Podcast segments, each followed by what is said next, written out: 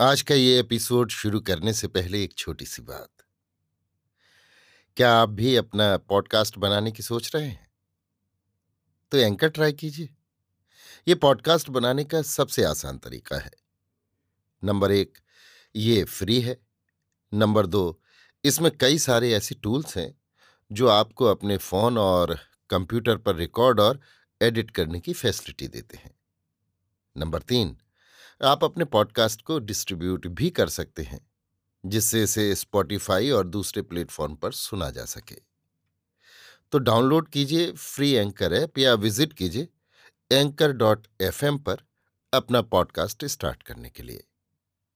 ये तो थी एक छोटी सी जानकारी, और अब शुरू करते हैं एपिसोड का सिलसिला।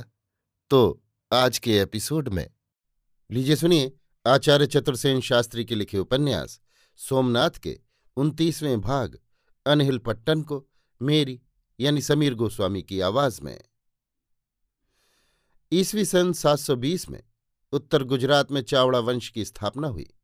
इस वंश ने पंचासर में अपनी राजधानी स्थापित की। पंचासर कच्छ की मरुभूमि के छोर पर एक छोटा सा नगर था। इससे प्रथम चावड़ा वंश के पुरुष सौराष्ट्र की सीमा पर देवपट्टन में रहते और समुद्री लुटेरों का धंधा करते थे। जिन दिनों चावड़ा वंश ने प्रथम बार उत्तर गुजरात में राज्य स्थापना की, उन दिनों काठियावाड़ में बल्लभीपुर समृद्ध नगर था। वहाँ बल्लभी वंश के राजाओं का प्राचीन राज्य था। दक्षिण गुजरात में चालुक गुर्जर तथा राष्ट्रकूटों के छोटे छोटे राज्य थे। काठियावाड़ में भी जाडेजा तथा चुड़ासभा वंश के छोटे छोटे राजा राज्य कर रहे थे। चावड़ा वंश के जयशिखर नाम के वीर और साहसी व्यक्ति ने पंचासर में चावड़ा राज्य की स्थापना की। वो बलवान और तेजस्वी पुरुष था। शीघ्र ही उसकी कीर्ति आसपास फैल गई। उसकी ये कीर्ति चालुक्य राज्य भूवड़ से सहन नहीं हुई। उसने भारी सैन्य ले जयशिखर पर आक्रमण किया। इस युद्ध में जयशिखर खेत रहा और रूपवती गर्भवती रानी रूपसुंदरी भागकर अपने भाई सुरपाल के आश्रय में चली गई। शत्रु के भय से सुरपाल अपनी गर्भवती बहन को लेकर जंगल में जा छिपा। वन ही में रानी ने पुत्र प्रसव किया। उसका पालन उसके मामा ने बड़े यत्न से किया। वन में जन्म लेने से उसका नाम वनराज प्रसिद्ध हुआ। बालक वनराज को उसके मामा ने शस्त्र शास्त्र की उत्तम शिक्षा दी। आयु पाकर वनराज वीर, साहसी और तलवार, तीर तथा अन्य शस्त्रों के संचालन में अप्रतिम योद्धा बन गया।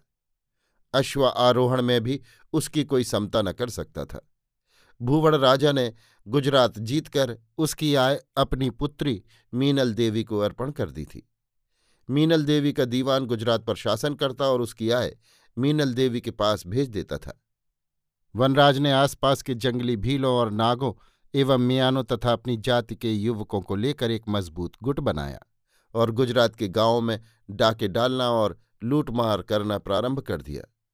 शीघ्र ही वनराज का आतंक देश भर में फैल गया। पर वनराज कौन है, ये कोई नहीं जान सका। एक अवसर ऐसा आया कि मीनल देवी के आदमी देश की आय का कोष लेकर मीनल देवी के पास जा रहे थे। वनराज ने धावा मारकर वो सब खजाना लूट लिया। इस लूट में उसे चौबीस लाख मोहरें और चार हज़ार घोड़े हाथ लगे। घोड़े उसने अपने साथियों को बांट दिए तथा धन से उसने नई सेना इकट्ठी करके उसे भली भांति शस्त्र सज्जित किया। और उसी वन में उसने अनहिल पट्टन नगर बसाना प्रारंभ कर दिया।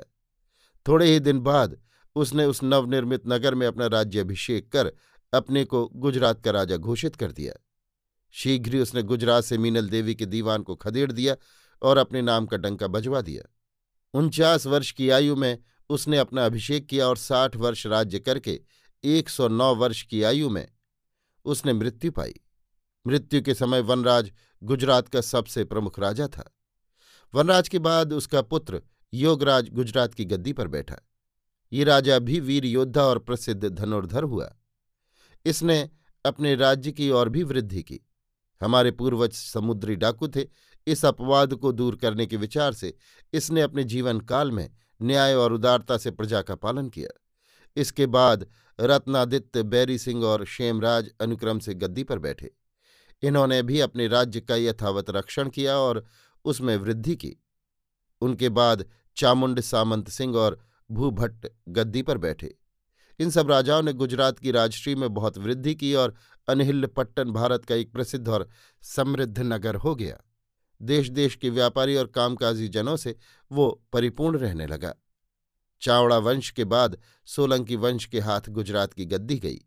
सोलंकियों का पहला राजा मूलराज था। मूलराज चावड़ा राजा भूभट्ट की बहन का पुत्र था। मूलराज मामा को मारकर गद्दी पर बैठा था। इसने पश्चिम में कच्छ और काठियावाड़ तक अपनी सत्ता स्थापित की।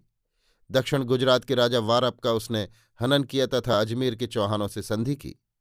सौरठ के राजा गुहरेपू को भी उसने युद्ध में परास्त किया। इस राजा ने अनहिल पट्टन में त्रिपुर प्रासाद नामक प्रसिद्ध देवालय बनवाया। वृद्धावस्था में मूलराज वानप्रस्थी हो सरस्वती तीर पर श्रीस्थल में रहने लगा। वहाँ उसने औदीच्य, श्रीगौड़ और कान्यकुब्ज ब्राह्मणों के अनेक परिवारों को देश देश से बुलाकर और बड़ी बड़ी जागीरें देकर गुजरात में बसाया। यहाँ उसने रुद्र महालय की स्थापना की, जिसे बाद में सिद्धराज ने पूरा किया। मूलराज के बाद चामुंड राय अनहिल्य पट्टन की गद्दी पर बैठा, जिस समय की चर्चा हम कर रहे हैं। उस समय चामुंड राय अनहिल्य पट्टन की गद्दी पर सुशोभित थे।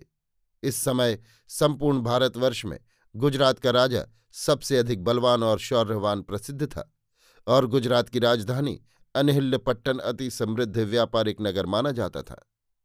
परंतु वास्तव में चामुंड राय में सोलंकियों की राजधानी की मर्यादा रखने योग्य शक्ति न थी। वो एक दुर्बल मन और कच्चे कान का आदमी था। वो चारों ओर खटपटी खवासों और जी हुजूरियों से घिरा रहता था। ये लोग राजा को उल्टा सीधा समझाकर अपना उल्लू सीधा करते थे।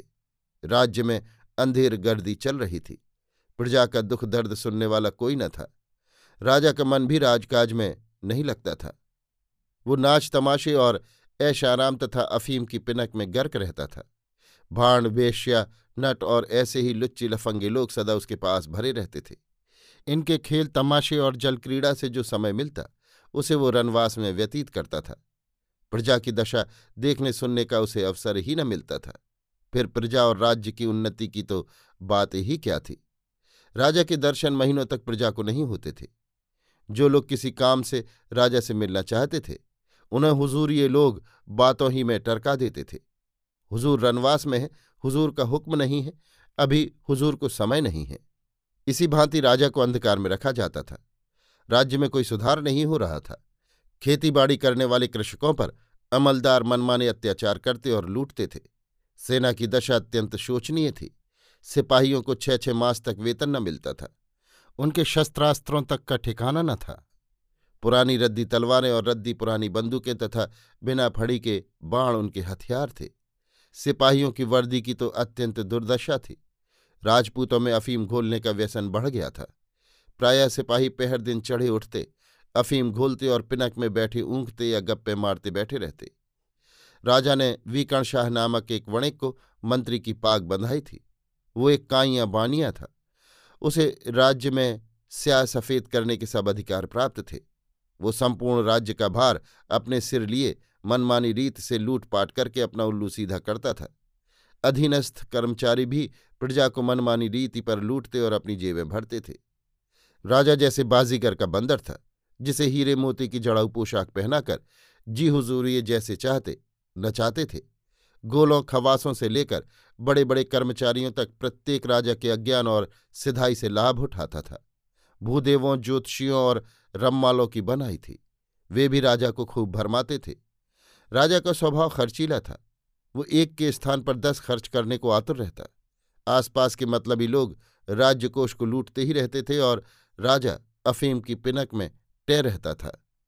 जिसके हाथ में गुजरात के रक्षण का भार था, उसकी ये दीन दशा थी। फिर देश की दुर्दशा का क्या कहना था? राजा के ज्येष्ठ पुत्र का नाम वल्लभ देव था। वो समझदार और वीर था। पर जी हुजूरिये सदैव उसके विरुद्ध राजा के कान भरते रहते थे। राजा को सदा भय रहता था कि युवराज वल्लभ देव उसे मारकर राज्य लेने की खटपट में है। इससे राजा सदैव अपने पुत्र को अपने से दूर रखता था। राजा से युवराज के दूर रहने से ही जी हुजूरियों का मतलब सधता था।